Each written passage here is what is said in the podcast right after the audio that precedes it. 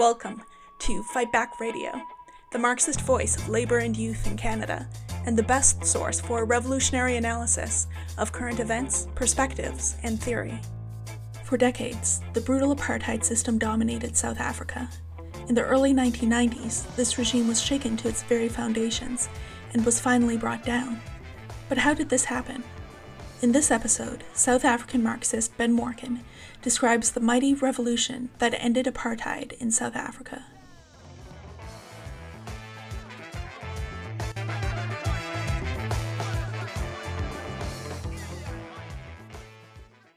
It's a great pleasure to be able to speak to you guys tonight. Um, I think the this is an important discussion to have um, for a few reasons. First, um, whenever there's talk about the struggle against apartheid in South Africa, it's usually told, you know, in terms of the um, brutality of the regime and the uh, oppression that the, the, the working class and uh, the oppressed masses of South Africa suffered, and so on. It's usually told in very um, like sentimental terms and so on.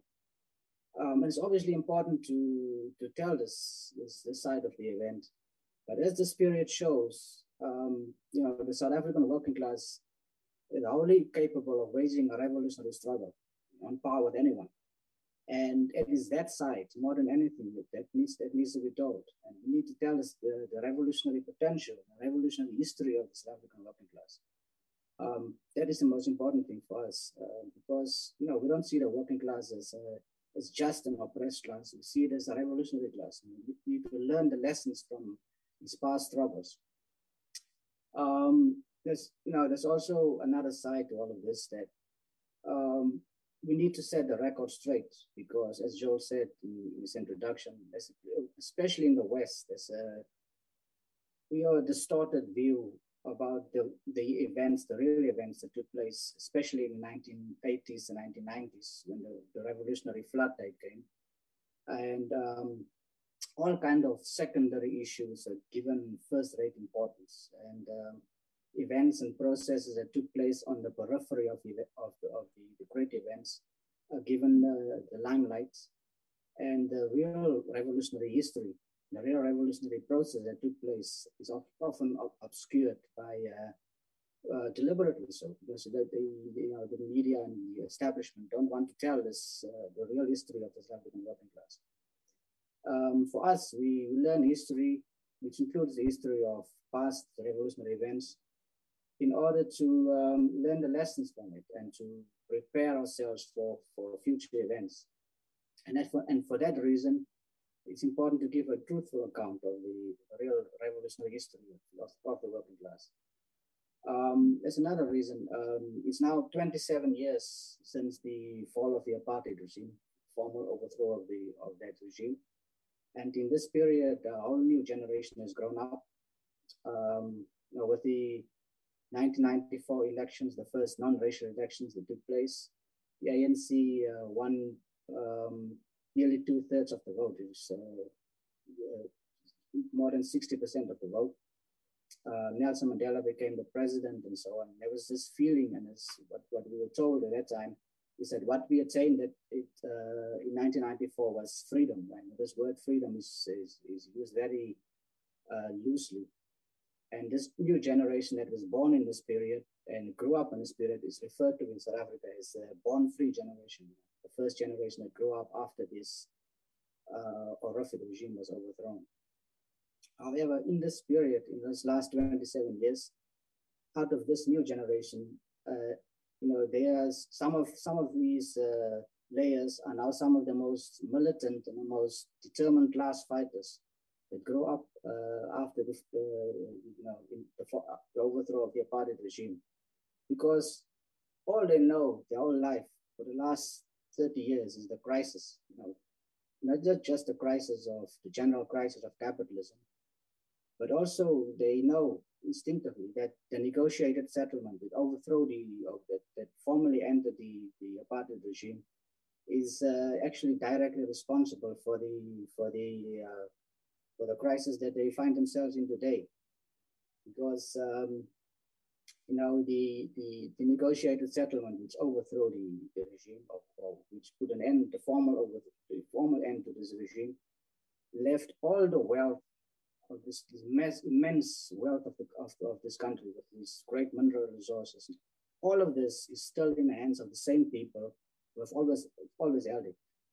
And um, in, in a tiny hand, you know, the, the, on the other hand, all that is changed is that the black elites, the former leaders of, of the leaders of the former liberation movement, has now uh, get cut access to state power, and a tiny handful of, of the black elite has, has joined the um, the bourgeoisie, the ruling class.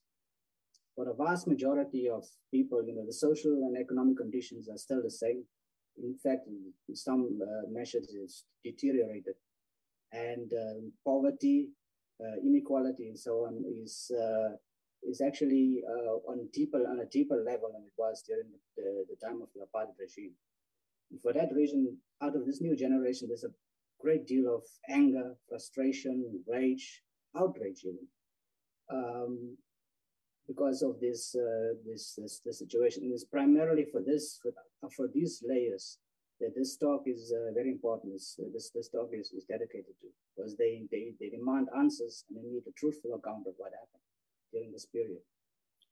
Um, now, there's this myth, uh, as Joe said, in specific, uh, especially in the West, that uh, you know, the regime was overthrown through diplomatic pressures and sanctions and boycotts and all of these kind of things. And as I said, you know, these these things did happen, but it's it's it's not the The, the great significance that is always um, given to them. These were, you know, secondary issues played out on the margins of the of the great events that took place. Um, the aim, just to address this issue of, of the sanctions, um, as I said, it's not a deciding factor. It's not a big thing. This is often portrayed in the West. But the the aim of the sanctions, when they when they eventually came, uh, you know, when the Uh, imperialist powers eventually uh, imposed these sanctions on the regime, it was not, um, the aim was not, the aim was to preserve the system, not to overthrow it. It was, the, it was to save the, the ruling, the South African ruling class from itself, because, you know, it was aimed at the, at a certain faction of the, of the regime, the hardliners, so-called hardline faction of the regime, in favor of the reformers wing of the, of the regime. You know, the fact that there was hardliners and reformers is a, a result of the a split within the ruling class that took place uh, in the nineteen eighties, uh, from the nineteen eighties onwards. And as we know, as, uh, as Marxists, uh, dialectically, revolutions always start at the top, or mo most often start at the top. And uh, the old regime, you know, finds itself at a crossroads and cannot govern in the old way. And all kinds of splits and divisions and, and, and uh, grow, uh, grow in his ranks and so on. And this opened up the way for the masses to enter the, enter the scene. This was this, exactly what happened uh, in the middle, mid nineteen eighties. Now, um, this is when the masses entered the scene of history. This is what we call a, a revolution. Um, it was the just dramatic entrance of the working class that dictated everything. Um, without the entrance of the working class, um, the regime would, have, would never have fallen, would never, never have been overthrown. To save the system, to save the, uh, the, the, the capitalist system as a whole, the U S imperialism especially at that time came to the conclusion that uh, they need to get rid of the hardline faction, the, the, the, the, that faction of the regime that does, that, that does not want to, to open up the, you know, oh, it's not open for talks. They, they saw it as a cat, uh, catastrophe waiting to happen because of this mass revolutionary movement that that, uh, that erupted in, in, in nineteen eighty-five. And to save the system as a whole, imperialist countries put pressure on this hardline faction of uh, P W Botha, the, the, the president at that time. Um, and you know, and, and eventually uh, got rid of this faction in favor of the reformers wing of the, of, of the regime, in, in, uh, led by uh, F W de Klerk and so on. But also, you know, this idea that imperialists can be pressured on moral grounds and this is stated of, state often, often in the West, in Western media and so on, moral grounds, you know, these poor blacks are being oppressed and so on. You know, U S imperialism, of all people, you know, with the centuries of institutionalized racism, the history of the transatlantic slave trade, you know, the history of Jim Crow, the Ku Klux Klan, police horror, which, uh, you know, was uh, propped up, armed, aided, and abetted every bloodthirsty dictatorship, including the apartheid regime. You know, the idea that this, these people can be pressured on moral grounds to come to the aid of uh, black people in southern tip of Africa is an absurdity. Um, it was not what motivated them, what motivated the action was the fear of the revolutionary overthrow of, the, of a very important key country in, on the African continent. And uh, that, that would have been a, a big blow to them if, they, if capitalism was overthrown. And that was exactly what the struggle for the working class meant in, in South Africa. They were consciously fighting under the name of socialism, the name of communism. That's the, they, they wanted to fight for socialism. That's uh, they, they did, did so consciously. That scared the ruling class into uh, the actions that they, that they did.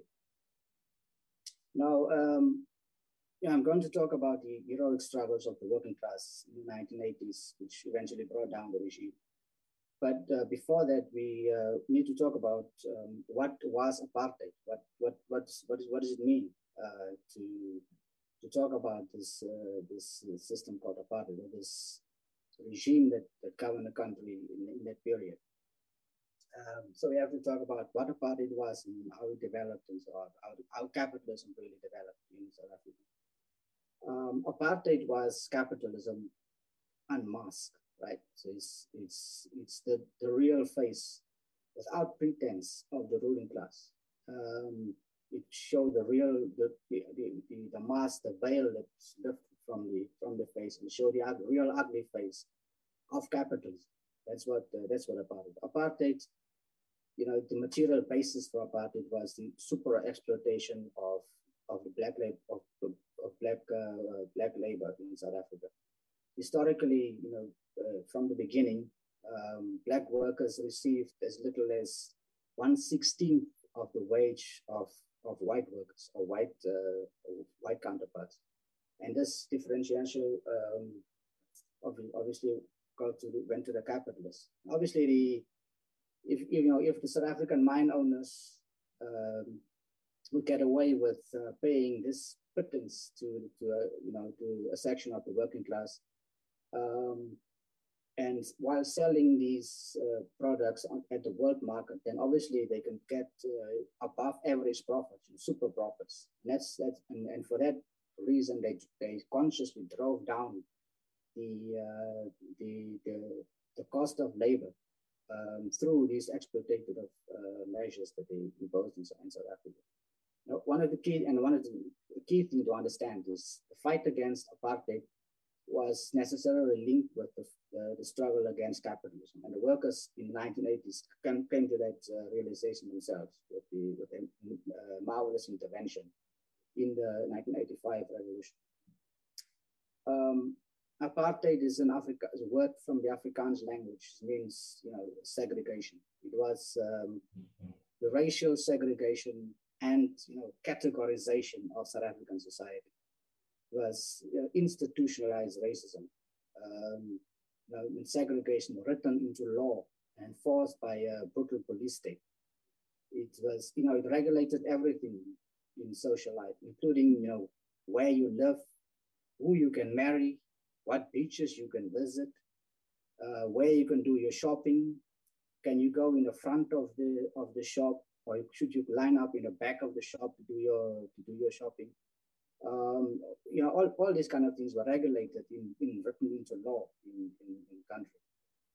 Uh, it was also a, like a, a ranking system, you know, white people on the top and um, African people at the bottom. Uh, in terms of the different privileges that, uh, that every uh, section of society had, and you know the the regime learned from from from the British actually this uh, divide and conquer method. And so if you they understand understood very well, if you're going to oppress the whole people, then it doesn't make sense to oppress them all equally, right? So um, uh, what you need is to build a system of, that grants like petty privileges uh, up for some and deny them for others. And this over time uh, creates resentment, animosity, and so on. And that ultimately, this divide and rule tactic um, is a, a big part of why the regime lasted so long, uh, from nineteen forty-eight until nineteen ninety-four. You know, and um, formerly the, the apartheid regime, um, as I said, lasted from, was, came into existence with the National Party coming, was elected in nineteen forty-eight until it was, uh, you know, the regime eventually was dissolved in nineteen ninety-three. When the National Party won the elections, uh, the all-white national elections in nineteen forty-eight, under the banner of Afrikaner nationalism, you know, it, it immediately enacted a whole battery of laws, hundreds of laws um, that wrote uh, racial segregation into law. Which is just to give you, you know, for especially young comrades who are, might have an abstract uh, view of, of these events. So you give a few examples what, of these laws that, was, that came into existence. There was the Immorality Act, um, I think of nineteen forty-eight, which prohibited adultery, attempted adultery, or related, this is, I'm quoting from this, and, and related immoral acts such as sexual relations between white and black people. There was the Group Areas Act, which made racial uh, residential segregation compulsory. You know, this act laid down the, the legal provision uh, on you know, specific areas where different population groups could live. The main aim of this was to curb the movement of blacks from the rural, rural part of, of the rural areas into the big cities and to white, white-only areas. This influx um, was a result of a, a booming economy. Was, um, millions of black people moved from the rural areas into the cities to find uh, employment and so on. And to counter this influx, you know, and consolidate the, the, the growing numbers, the government set up semi-urban townships on the outskirts of the big cities, divide them, divided them into black, Indian, colored, you know, and, and, and these kind of uh, racial pop- population groups to divide the, the black working class, the black masses in different Uh, sections, different sections of, of, of, of the big cities, uh, in order for them to prevent them to link, link up their struggles, you know, you know and, and, and divide the, the, the black working class or the black population into these uh, made-up ra- racial categories. Um, there was also the so-called Population Registration Act, which was, uh, uh, you know, it enshrined the racial classification of South African society. It was the, the, the categories they came up with as European, Indian, colored, and native, or natives were the Africans, uh, native Africans. Uh, this act described a white person as um, someone with both both both uh, their parents uh, white. The other thing they, you know, and, and, and categorize a white person, not just by appearance, but also by things such as habit, speech, education, and demeanor. All these kind of things were written into law um, at that time. Blacks were defined as being a members of an African race or African tribe. Colored people, uh, it's not the same meaning as, you have, uh, as, the, as the term that's used in the U S. This is a There is a specific South African term that's, that's been used. It, uh, it encompasses all people, um, many different kinds of people, people from Khoi, San, heritage, people from uh, descendants from slave, all the kind of people that they couldn't, uh, you know, categorize into white and and, uh, and, and African, Indian. It's legislated into existence a special category for these people and call them colored people. Um, they also set up a racial classification board, which was responsible for handling these uh, different classification of, of people. And they use all kinds of, of, of methods to, um, all kinds of tests to see in which category these you, you fall. And I had uh, lots of problems with, with colored people because, you know, there's a whole spectrum of people. From, they can be like very fair-skinned people to very dark-skinned people. And they had all, all kinds of problems writing into law exactly what a colored person is supposed to be like. Um, so they come up with all kinds of ridiculous uh, tests to, uh, to, to, to classify people, including, you know, humiliating acts like um, the, the comb test or the pencil test, where they ra run that, you know, a pencil through your hair. If this thing's stuck, then you live on this side of the, of the town.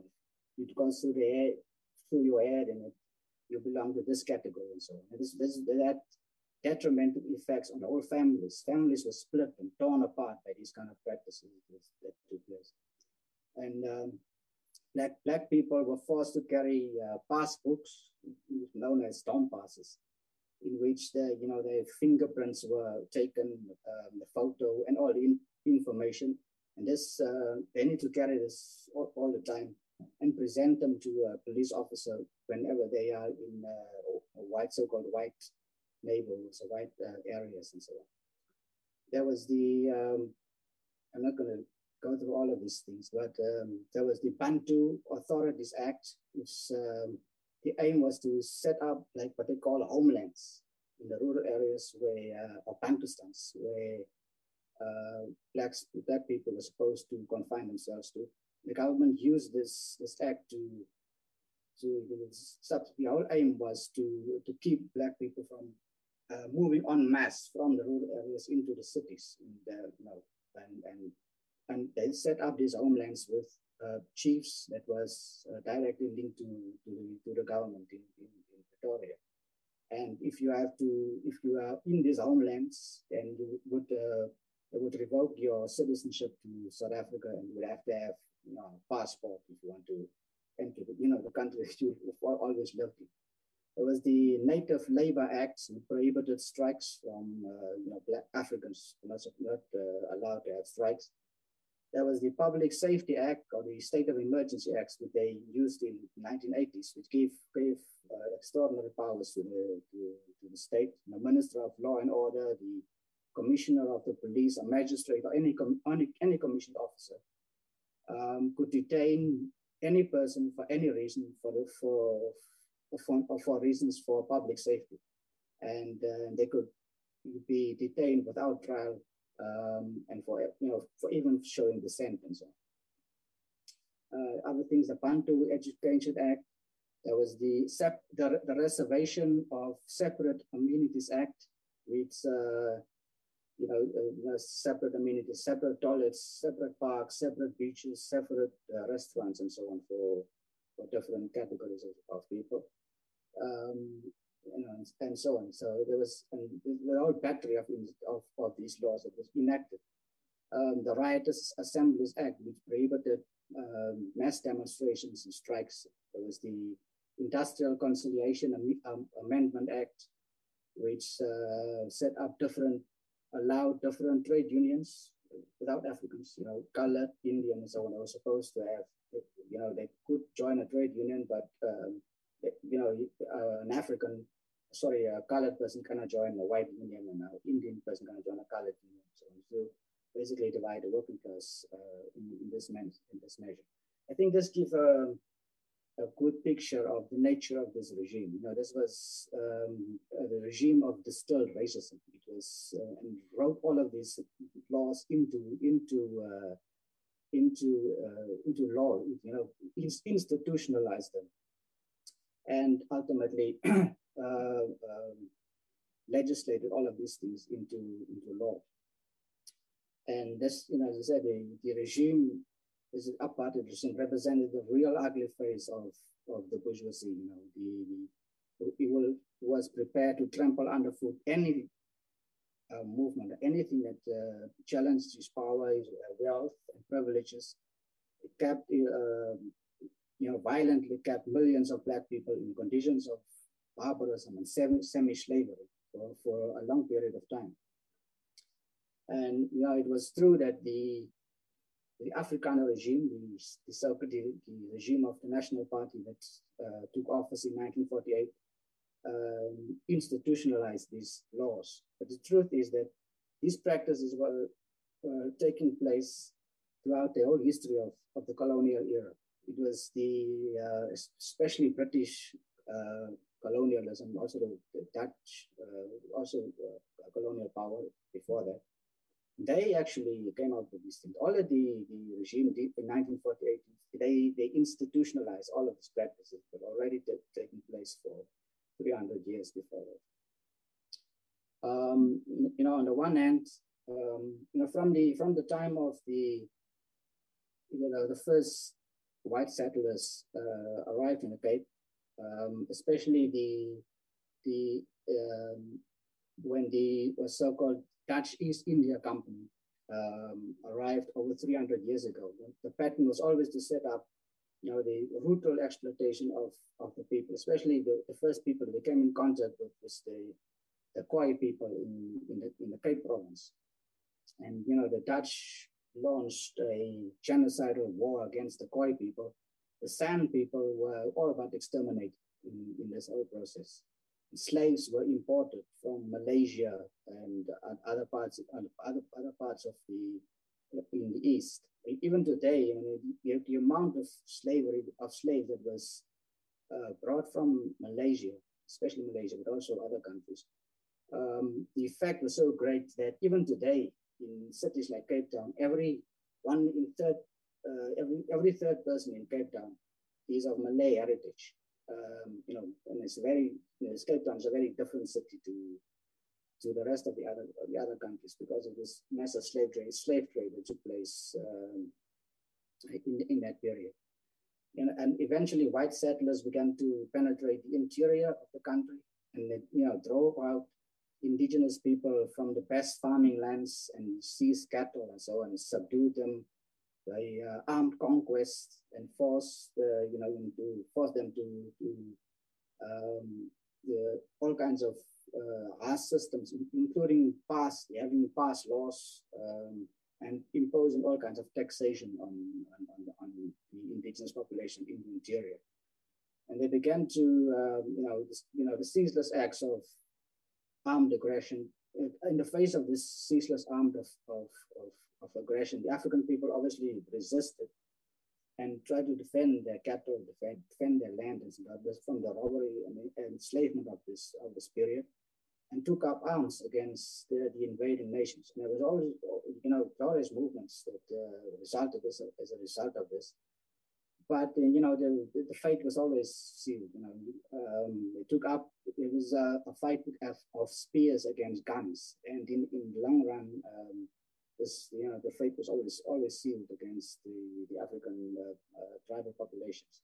And the tribal society and, you know, the rural economy could not provide a material basis to wage a warfare against an enemy with uh, advanced economy and more destructive weapons.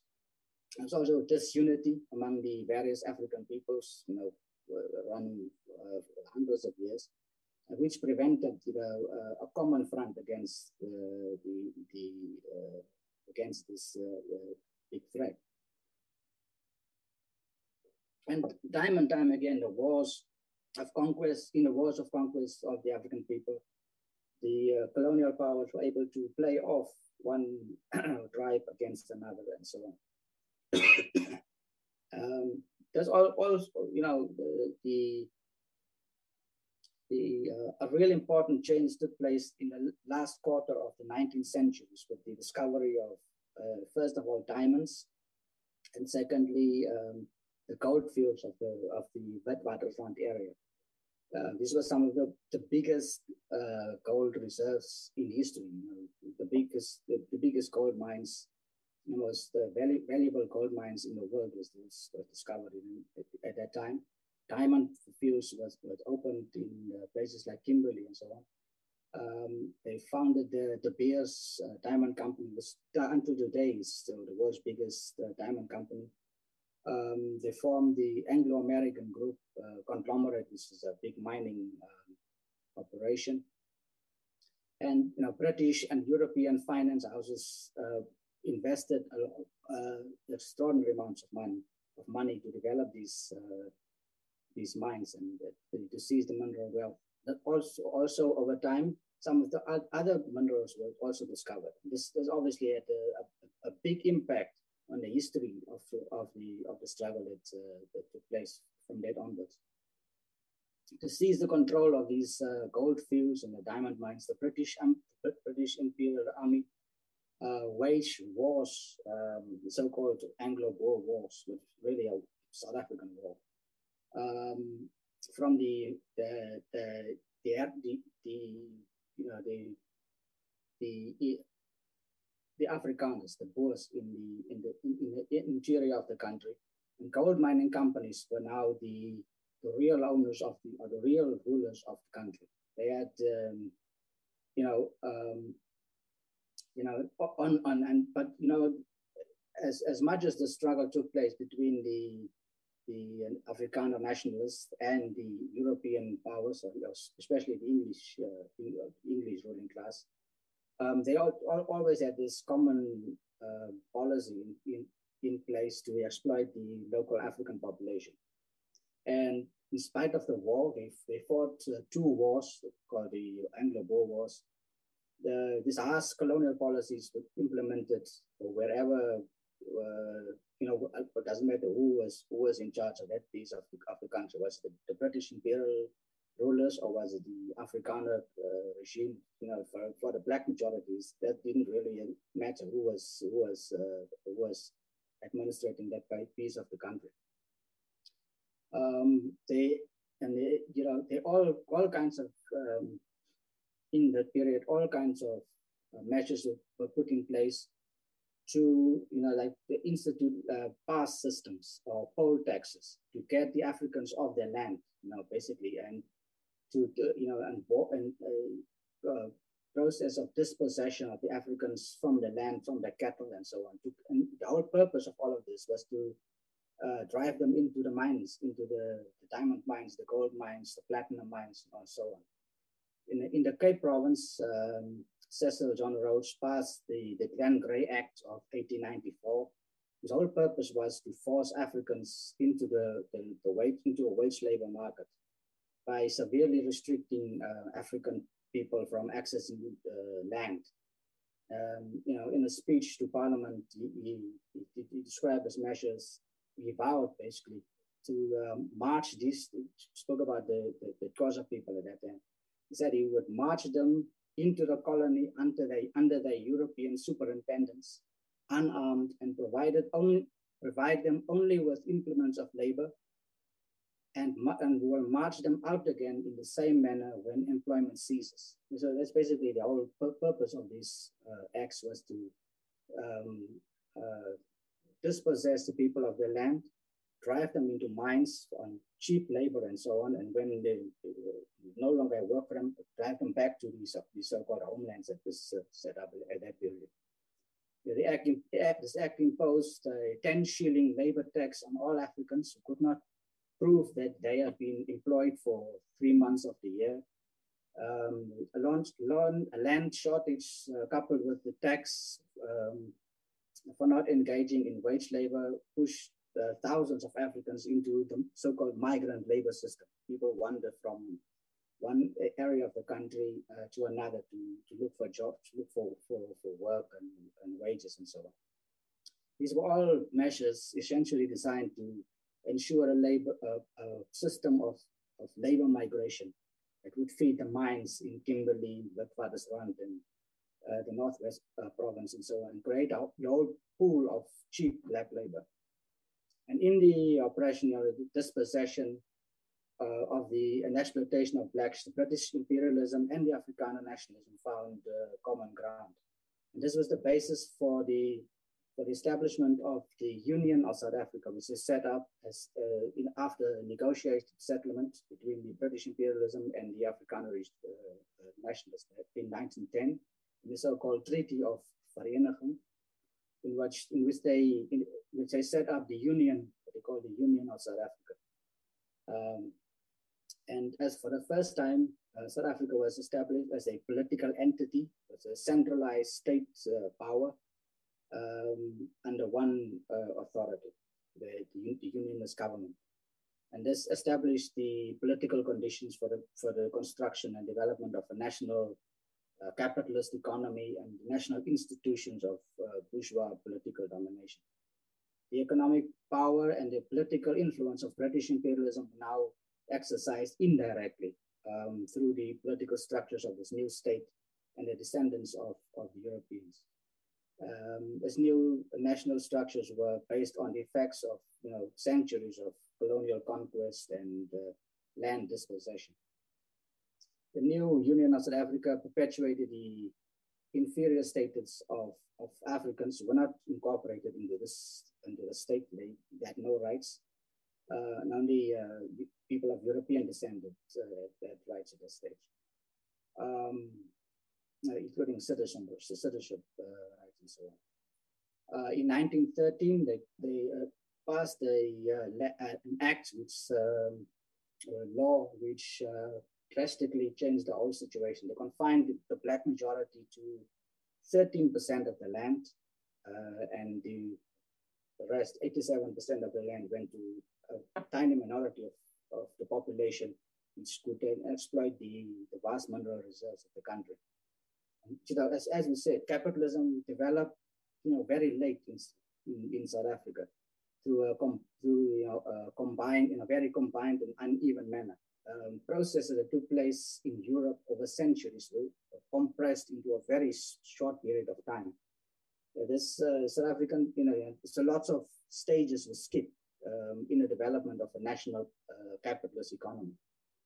And you know, um, and the South African, the state upward that was that was created, this cap national economy that was that was created, um, was a result of you know in. It's not a result of, in Europe, like an internal popular uh, revolution against feudalism and so on. It was, it was, uh, it was very different, uh, came into existence very differently in, in, in South Africa, very, very peculiar form. Um, it was imposed from above and from without. From the very start, the South African capitalism, therefore, it was, was tied head and foot to the, to the, the imperial states, especially to, to, to England. Um, capitalism in Europe, uh, cap capital from Europe financed the mines and provided the resources to build the basic infrastructure, the railways, the roads, the harbors, the posts, um, the telegrams, and so on. And it was the imperial army uh, of occupation that created the conditions for the political unification of the country.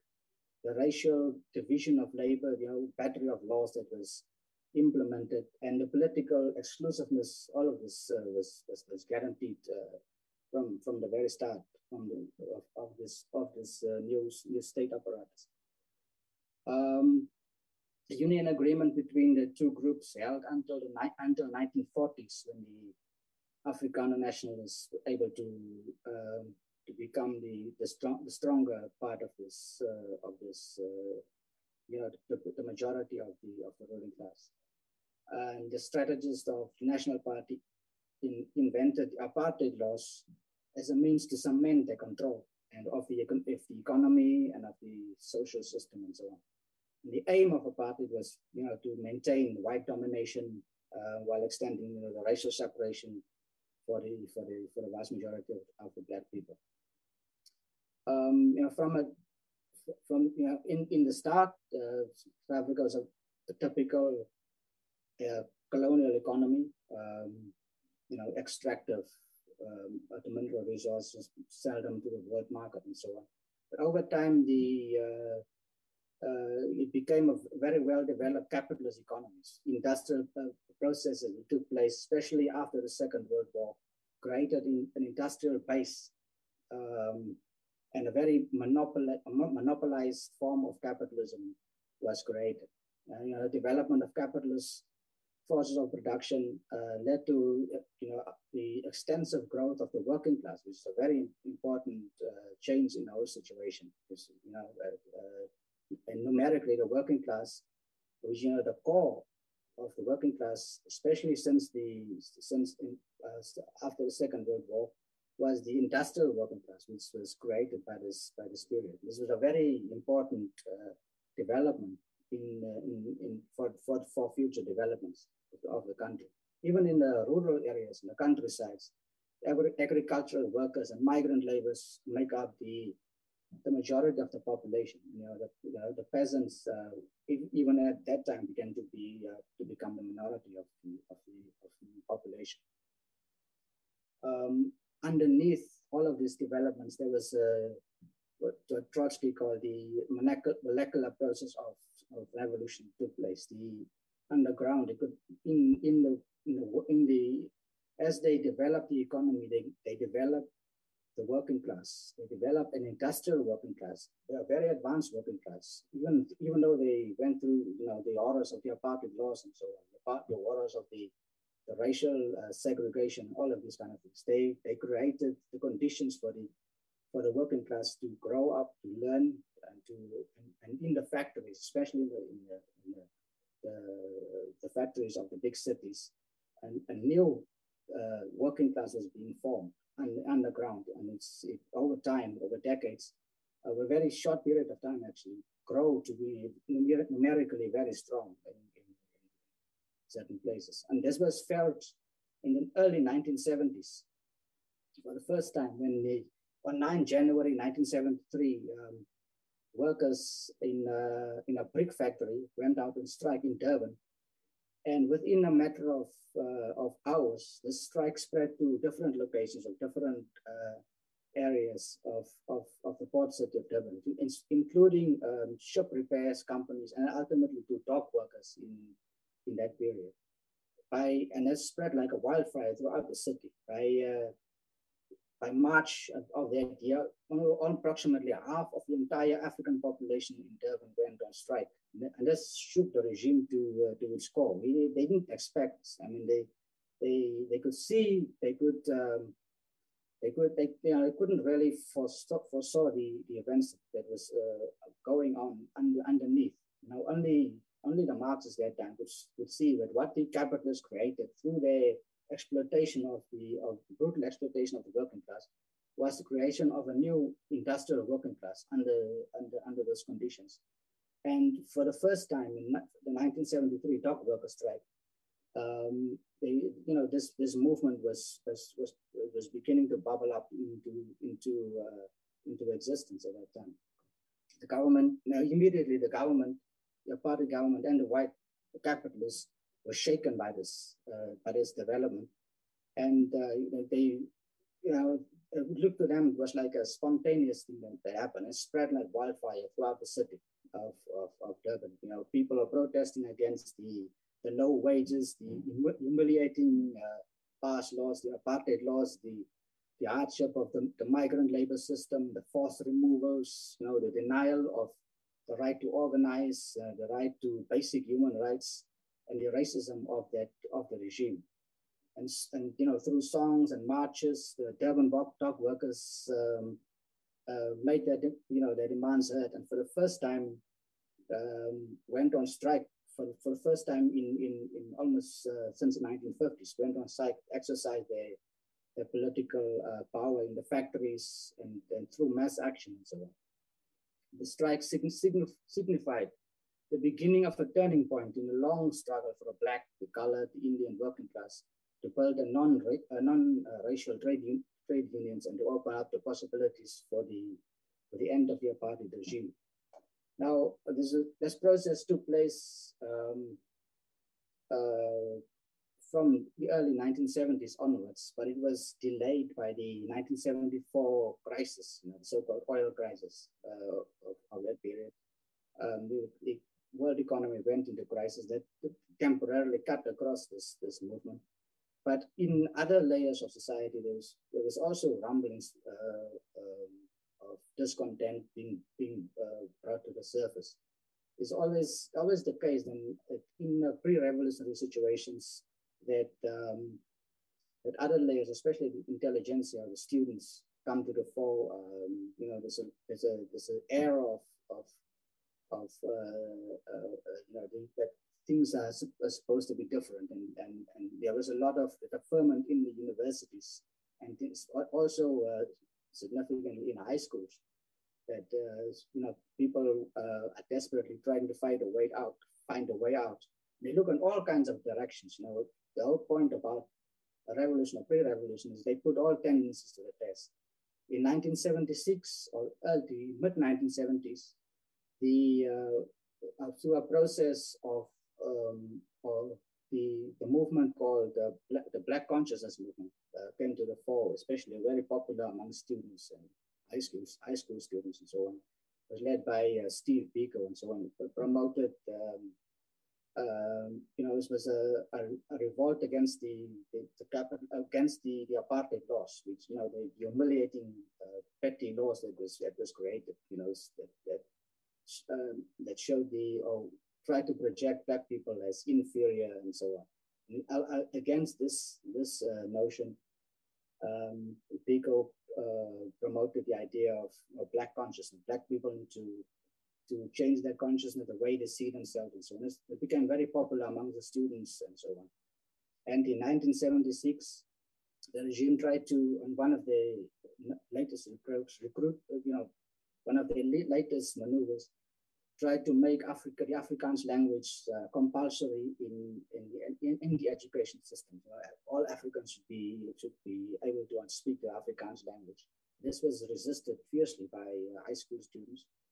And in Soweto on June sixteenth, nineteen seventy-six, um, high school students went on strike. They they didn't go to, to school and so on, demonstrated in in, uh, in the streets of Soweto, where they were met by fierce police uh, brutality and so on. And uh, all massacre took place. In, in immediately within hours, the whole township of Soweto was uh, was on fire. Now, this was not a, a working class movement. As I said, this was uh, school students, high school students that was that came forward with demands. In fact, the students, the parents of the students went to work on that day, like any other day. And when they returned home, the township was on fire. The children were being shot at by the police and the army and, and so on. That drew in the working class. That, that further radicalized the The whole movement, which uh, uh, this gave great, great, great impetus to the to the developments already taking place beneath the surface of, of events.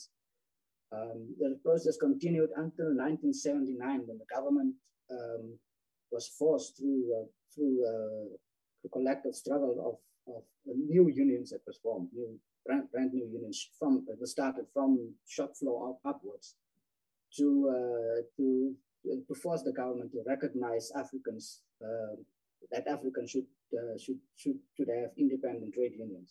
There's a very so-called, they appointed a commission of inquiry, set up a process, and then eventually relented so that uh, um, this could uh, come to pass. This is a very important step forward.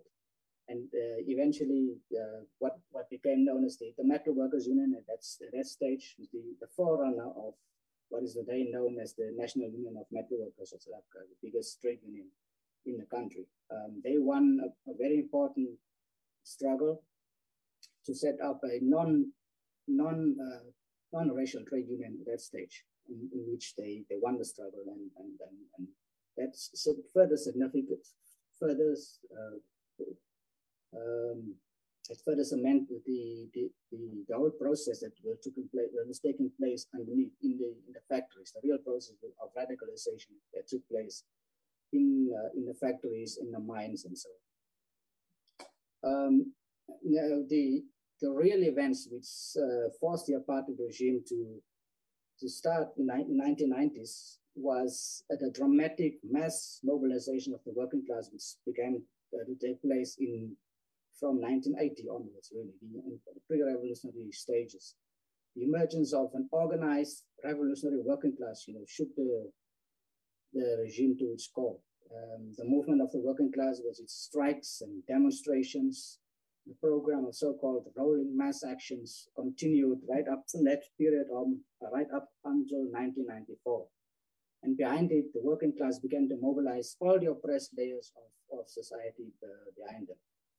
Um, when this, you know, in the in the in the, pre, in the previous period, when the struggle was restricted to the, the residential townships, you know, it wasn't a great threat to, to South African capitalism.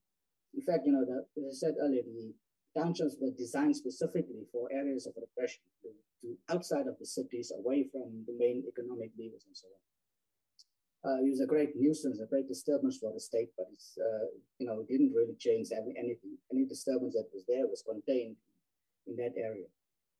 But the situation changed dramatically with the with the um, with the working class in the in the cities um, when they stage stage a strike in, in the city. That's, you know, South African uh, South African cities uh, come, come came to a standstill. This was demonstrated, you know, in the social power, which, you know, combined the the the the, the, the, the township struggle with strikes in the cities. That that, that was a game changer at, at that uh, particular time, in, in, in, especially in the mid nineties, in the mid nineteen eighties. And the uh, from that time onwards, the a section of the ruling class um, began to understand the significance of of what was happening. And uh, they they immediately tried to set up, they, they tried to reach out to the leadership of the liberation movements, of the A N C and all the other liberation movements, and try to have informal um, informal negotiations from nineteen eighty-four onwards. Uh, reach out to the to the uh, to the to the S O people in exile in, in different exile countries, countries that was in, uh, leadership that was in exile in other countries around, around the world, to um, to have to start informal talks with them. And uh, at that time, U S imperialism also came to the same conclusion in the, in the mid nineteen eighties, seeing the revolutionary masses at the potential to overthrow the entire system. U S imperialism began to, um, you know, to, to come to put pressure on the Botha regime in favor of the of the this reformers movement that was, that was taking place. There was also a, a in this process there was a, a change taking place in the ruling class itself. From nineteen forty-eight onwards until the nineteen seventies, the the government was was run by um, uh, petty bourgeois elements of of, of the African Afrikaner uh, uh, nationalists and so on. You know, typical uh, uh, petty bourgeois elements. But in from as the capitalist system developed and become more uh, dominant in that in that period, um, they have a new layer of Afrikaner billionaires uh, come to the fore, and and there was a change. The weight of the of the ruling of, of big business became bigger in in the late nineteen seventies, the nineteen eighties, and so on.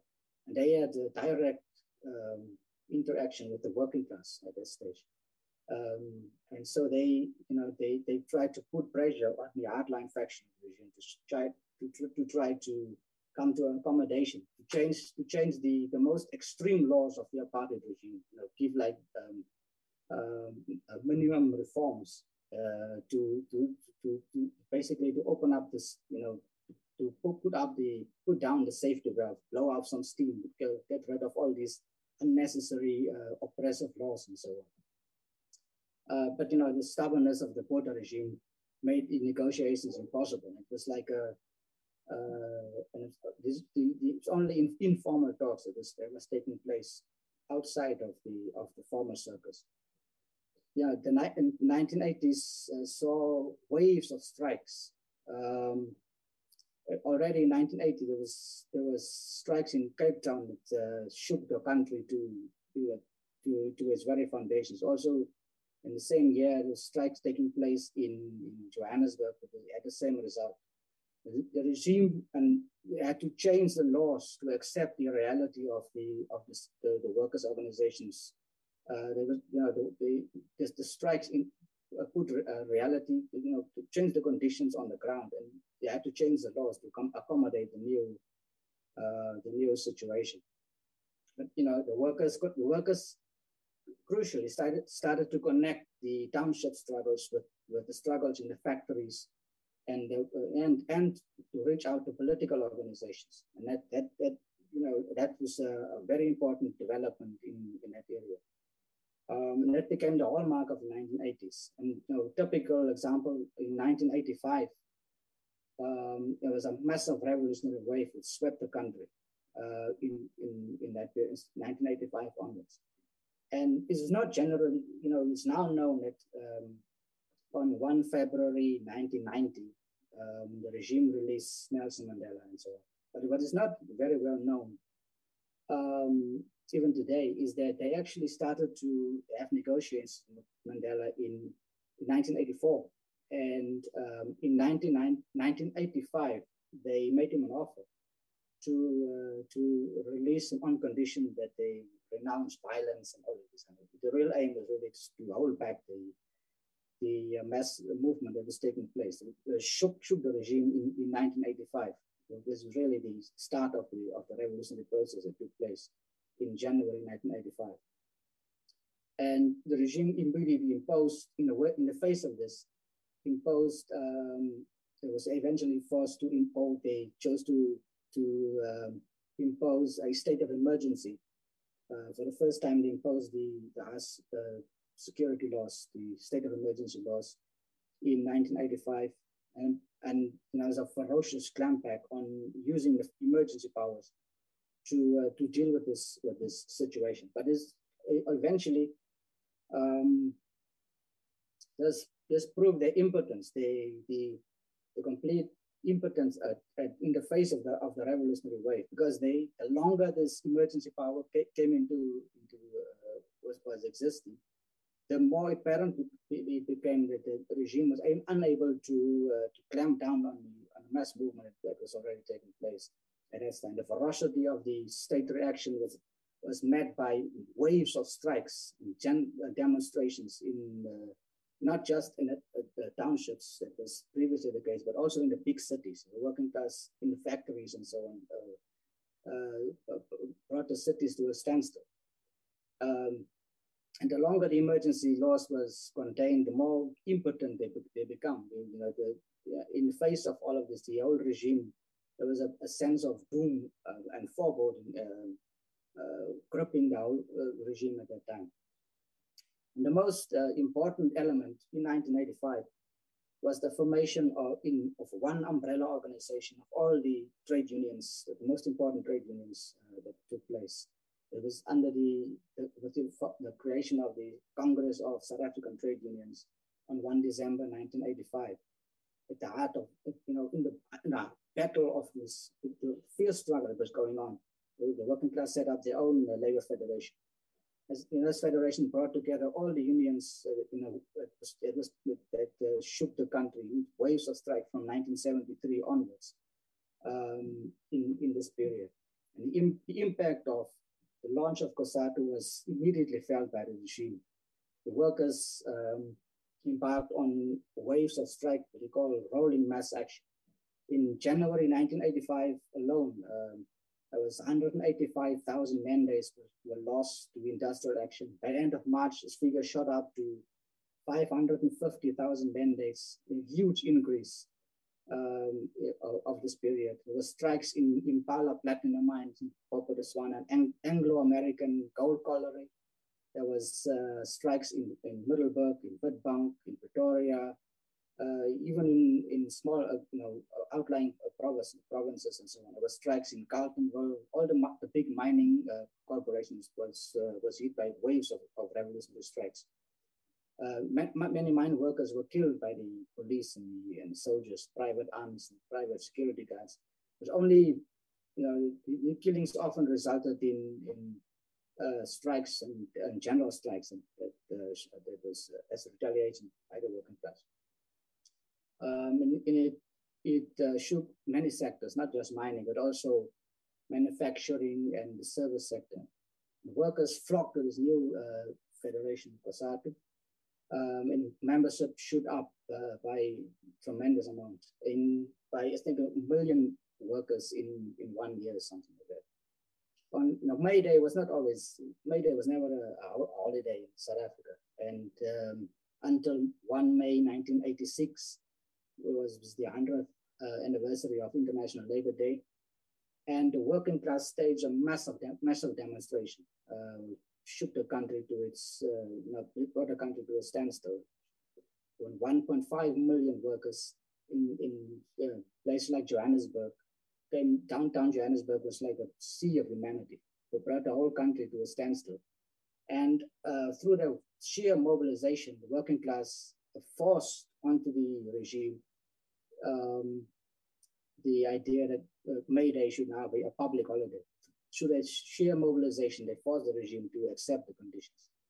um, uh, you know, everybody went on this, not just workers, but they included all kinds of the oppressed layers of society, including high school, of school students, students, taxi drivers, walkers, shopkeepers, domestic workers, all kinds of uh, elements was brought, brought into the struggle in, in that uh, massive uh, rally that took place on, on, on that day.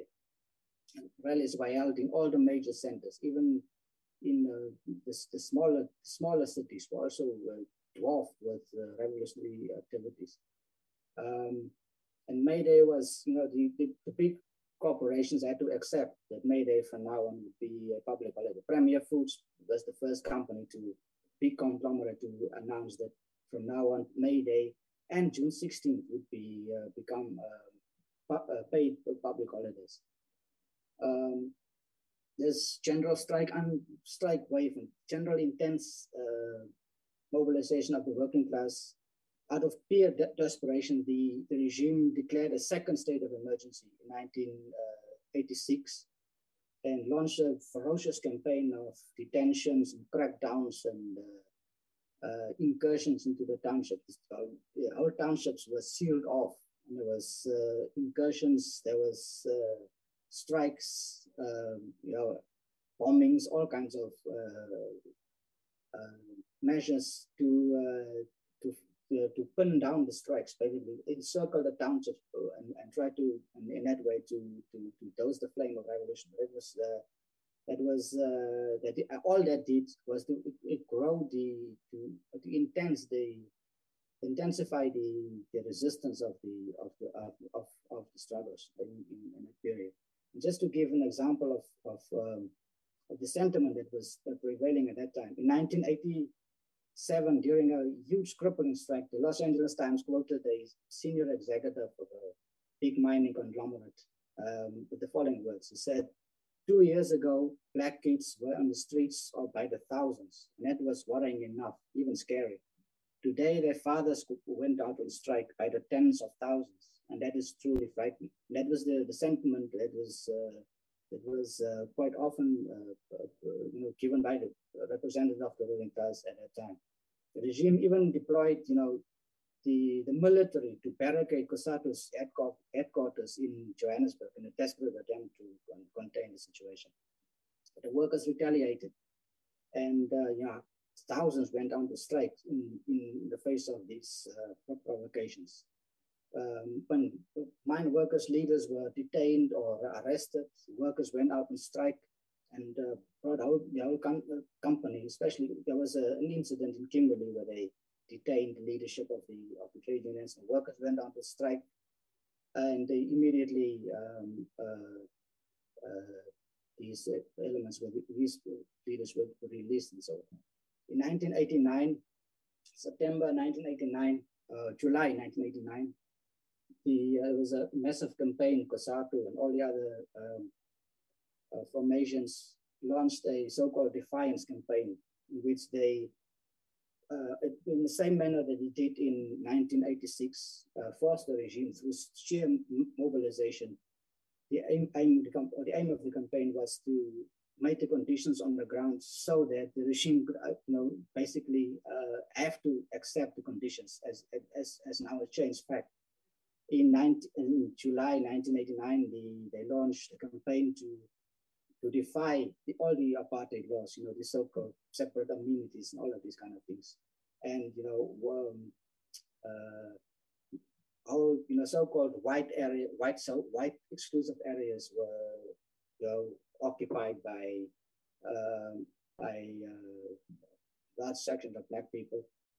Mid-September, this campaign was intensified and so on, and, and you know, white-only beaches was, you know, completely ignored. People went into the front of the shopping, et cetera. So uh, they, they made it impossible to, to enforce the the, the, the the apartheid laws that was that was uh, still in, in place at that time.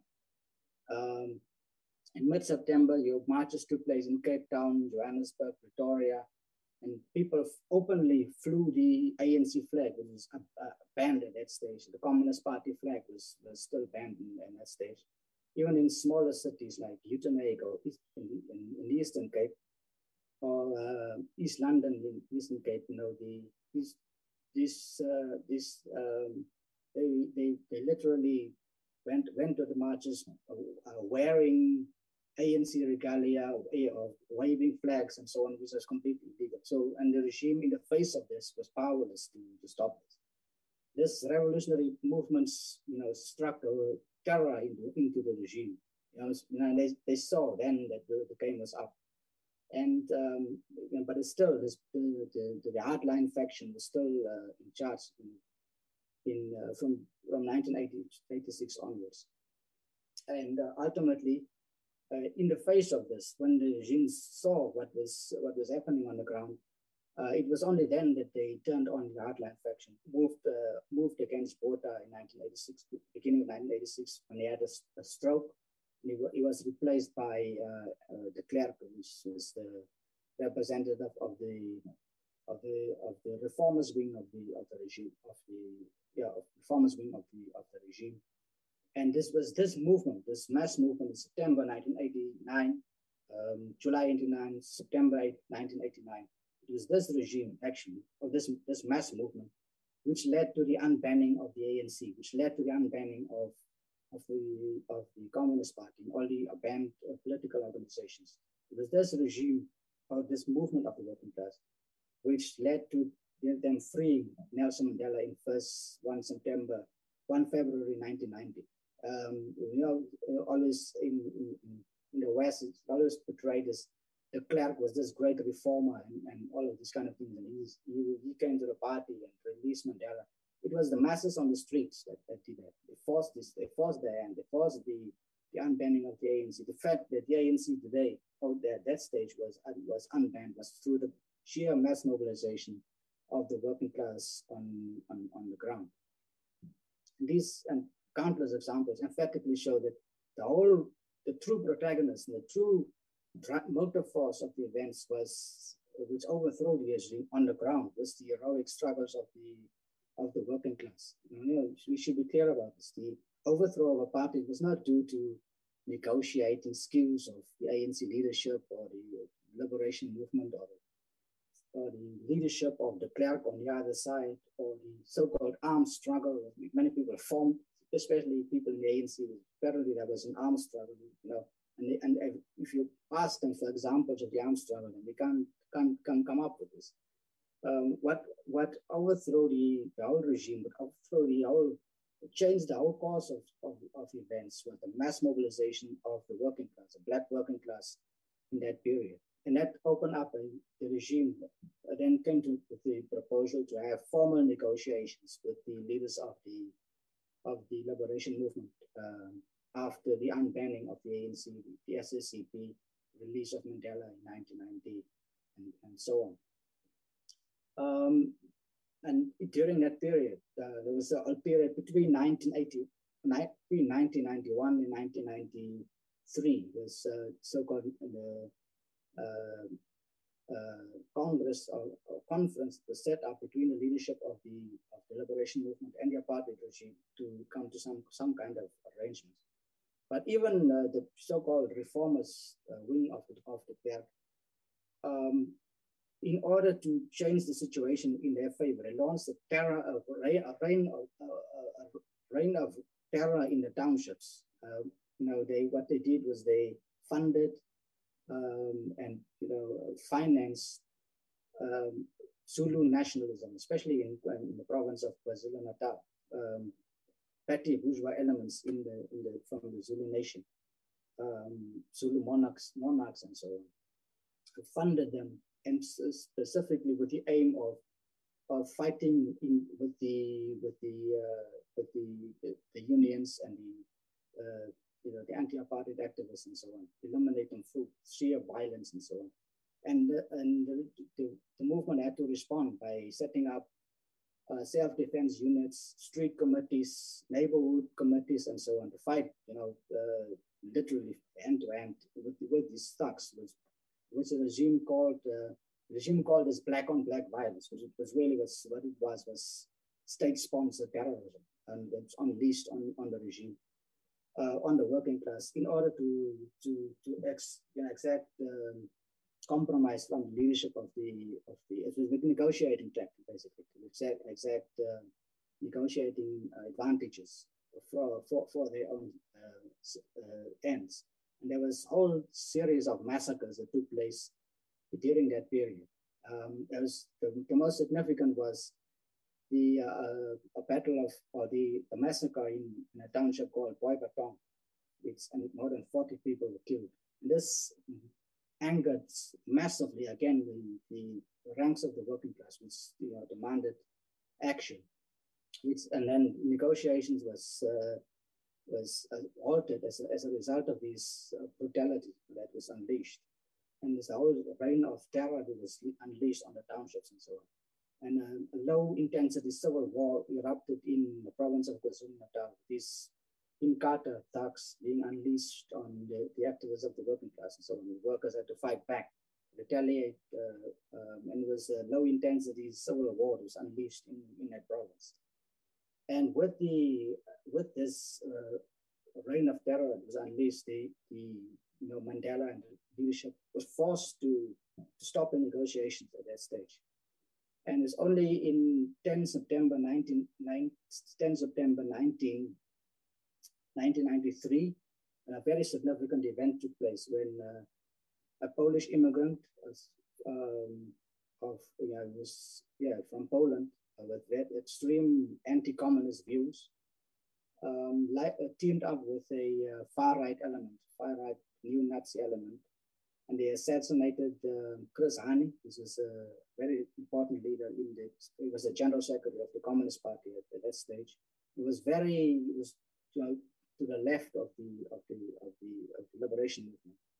Um, and they saw him as a very, as very, you know, as a threat to, to, to uh, uh, as, you know, as a representative of communist status, you know, this, this rat, uh, um, scarecrow that they that they that they threw up at that stage, and he was assassinated on ten April nineteen ninety-three, uh, and immediately, you know, he was a very important element in a very important figure and, and very popular with the, the ranks of the liberation movement. Um, I mean, really, uh, he was much much beloved uh, leader of the a real leader of the working class at that stage.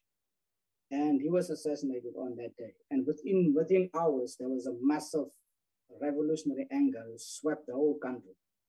And and the, yes, the movement that was unleashed at, with the assassination of Chris Hani was you know, suspended the whole apartheid state apparatus into into mid-air.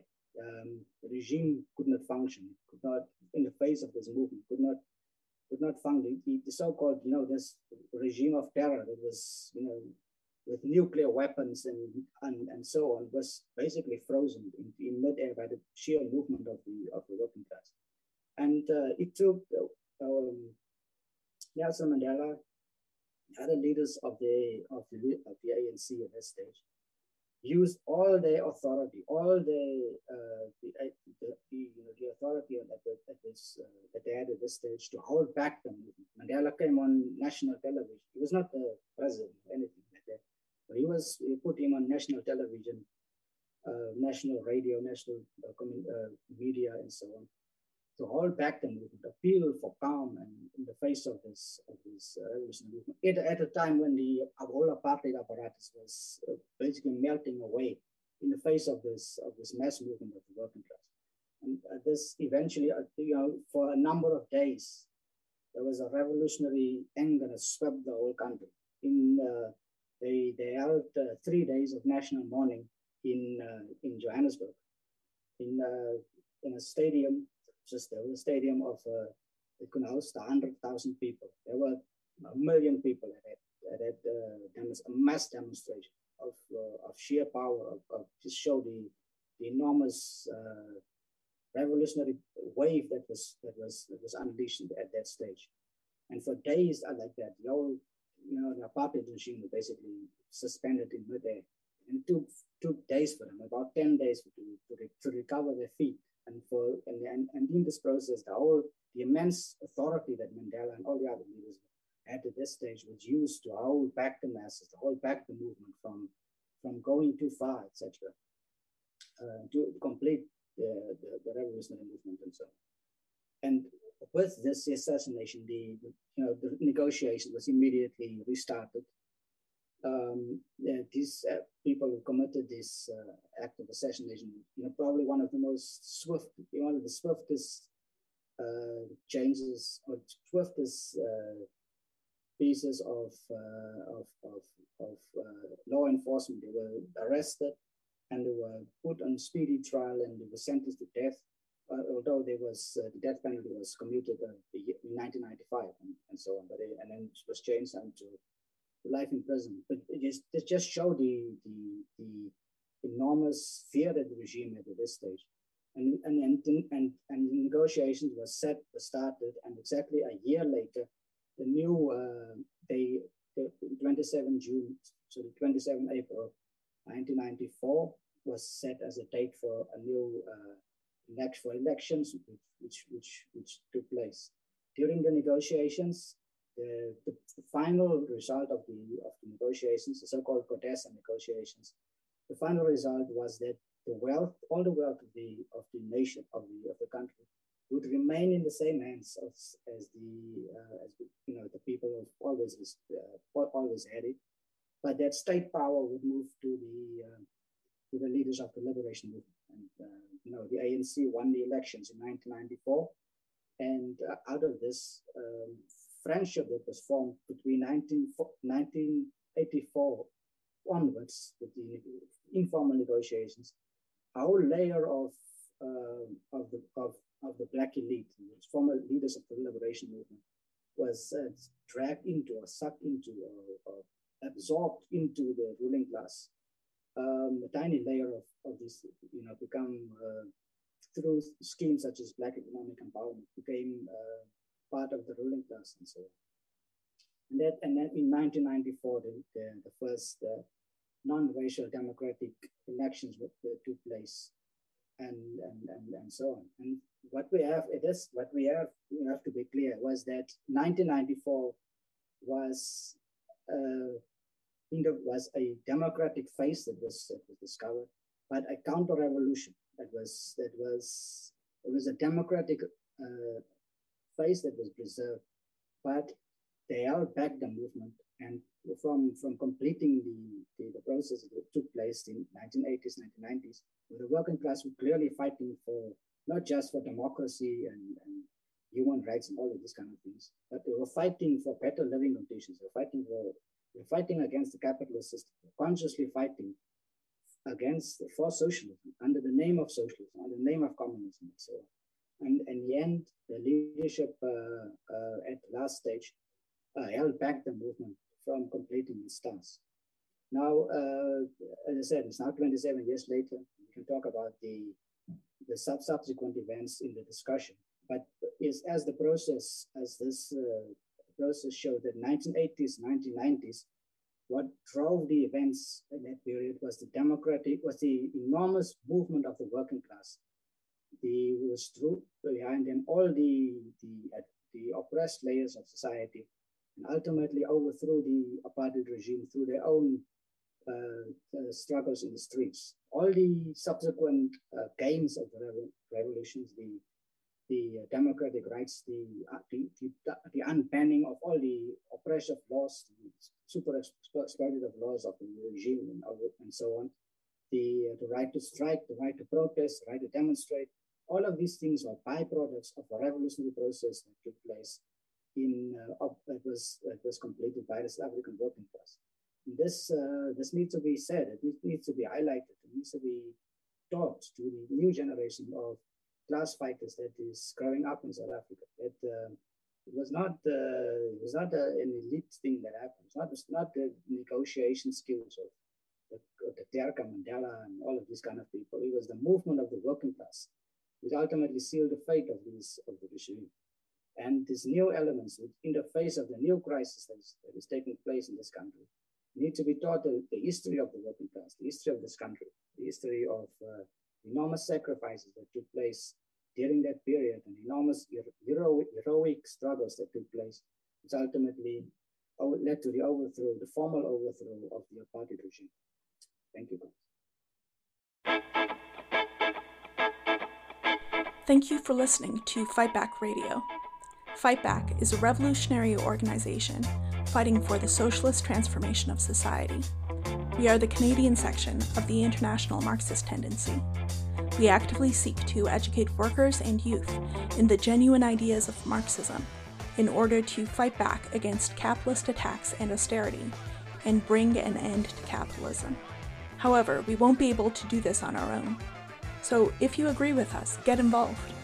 We can be found online at marxist dot c a, on Twitter, Facebook, and TikTok at Canada Marxists, on Instagram at Socialist Fightback, and on YouTube as Fightback La Riposte. For international news and analysis, check out In Defense of Marxism at marxist dot com. Ben Morkin is a member of the group Revolution. You can visit Revolution's website at w w w dot marxist dot co dot z a.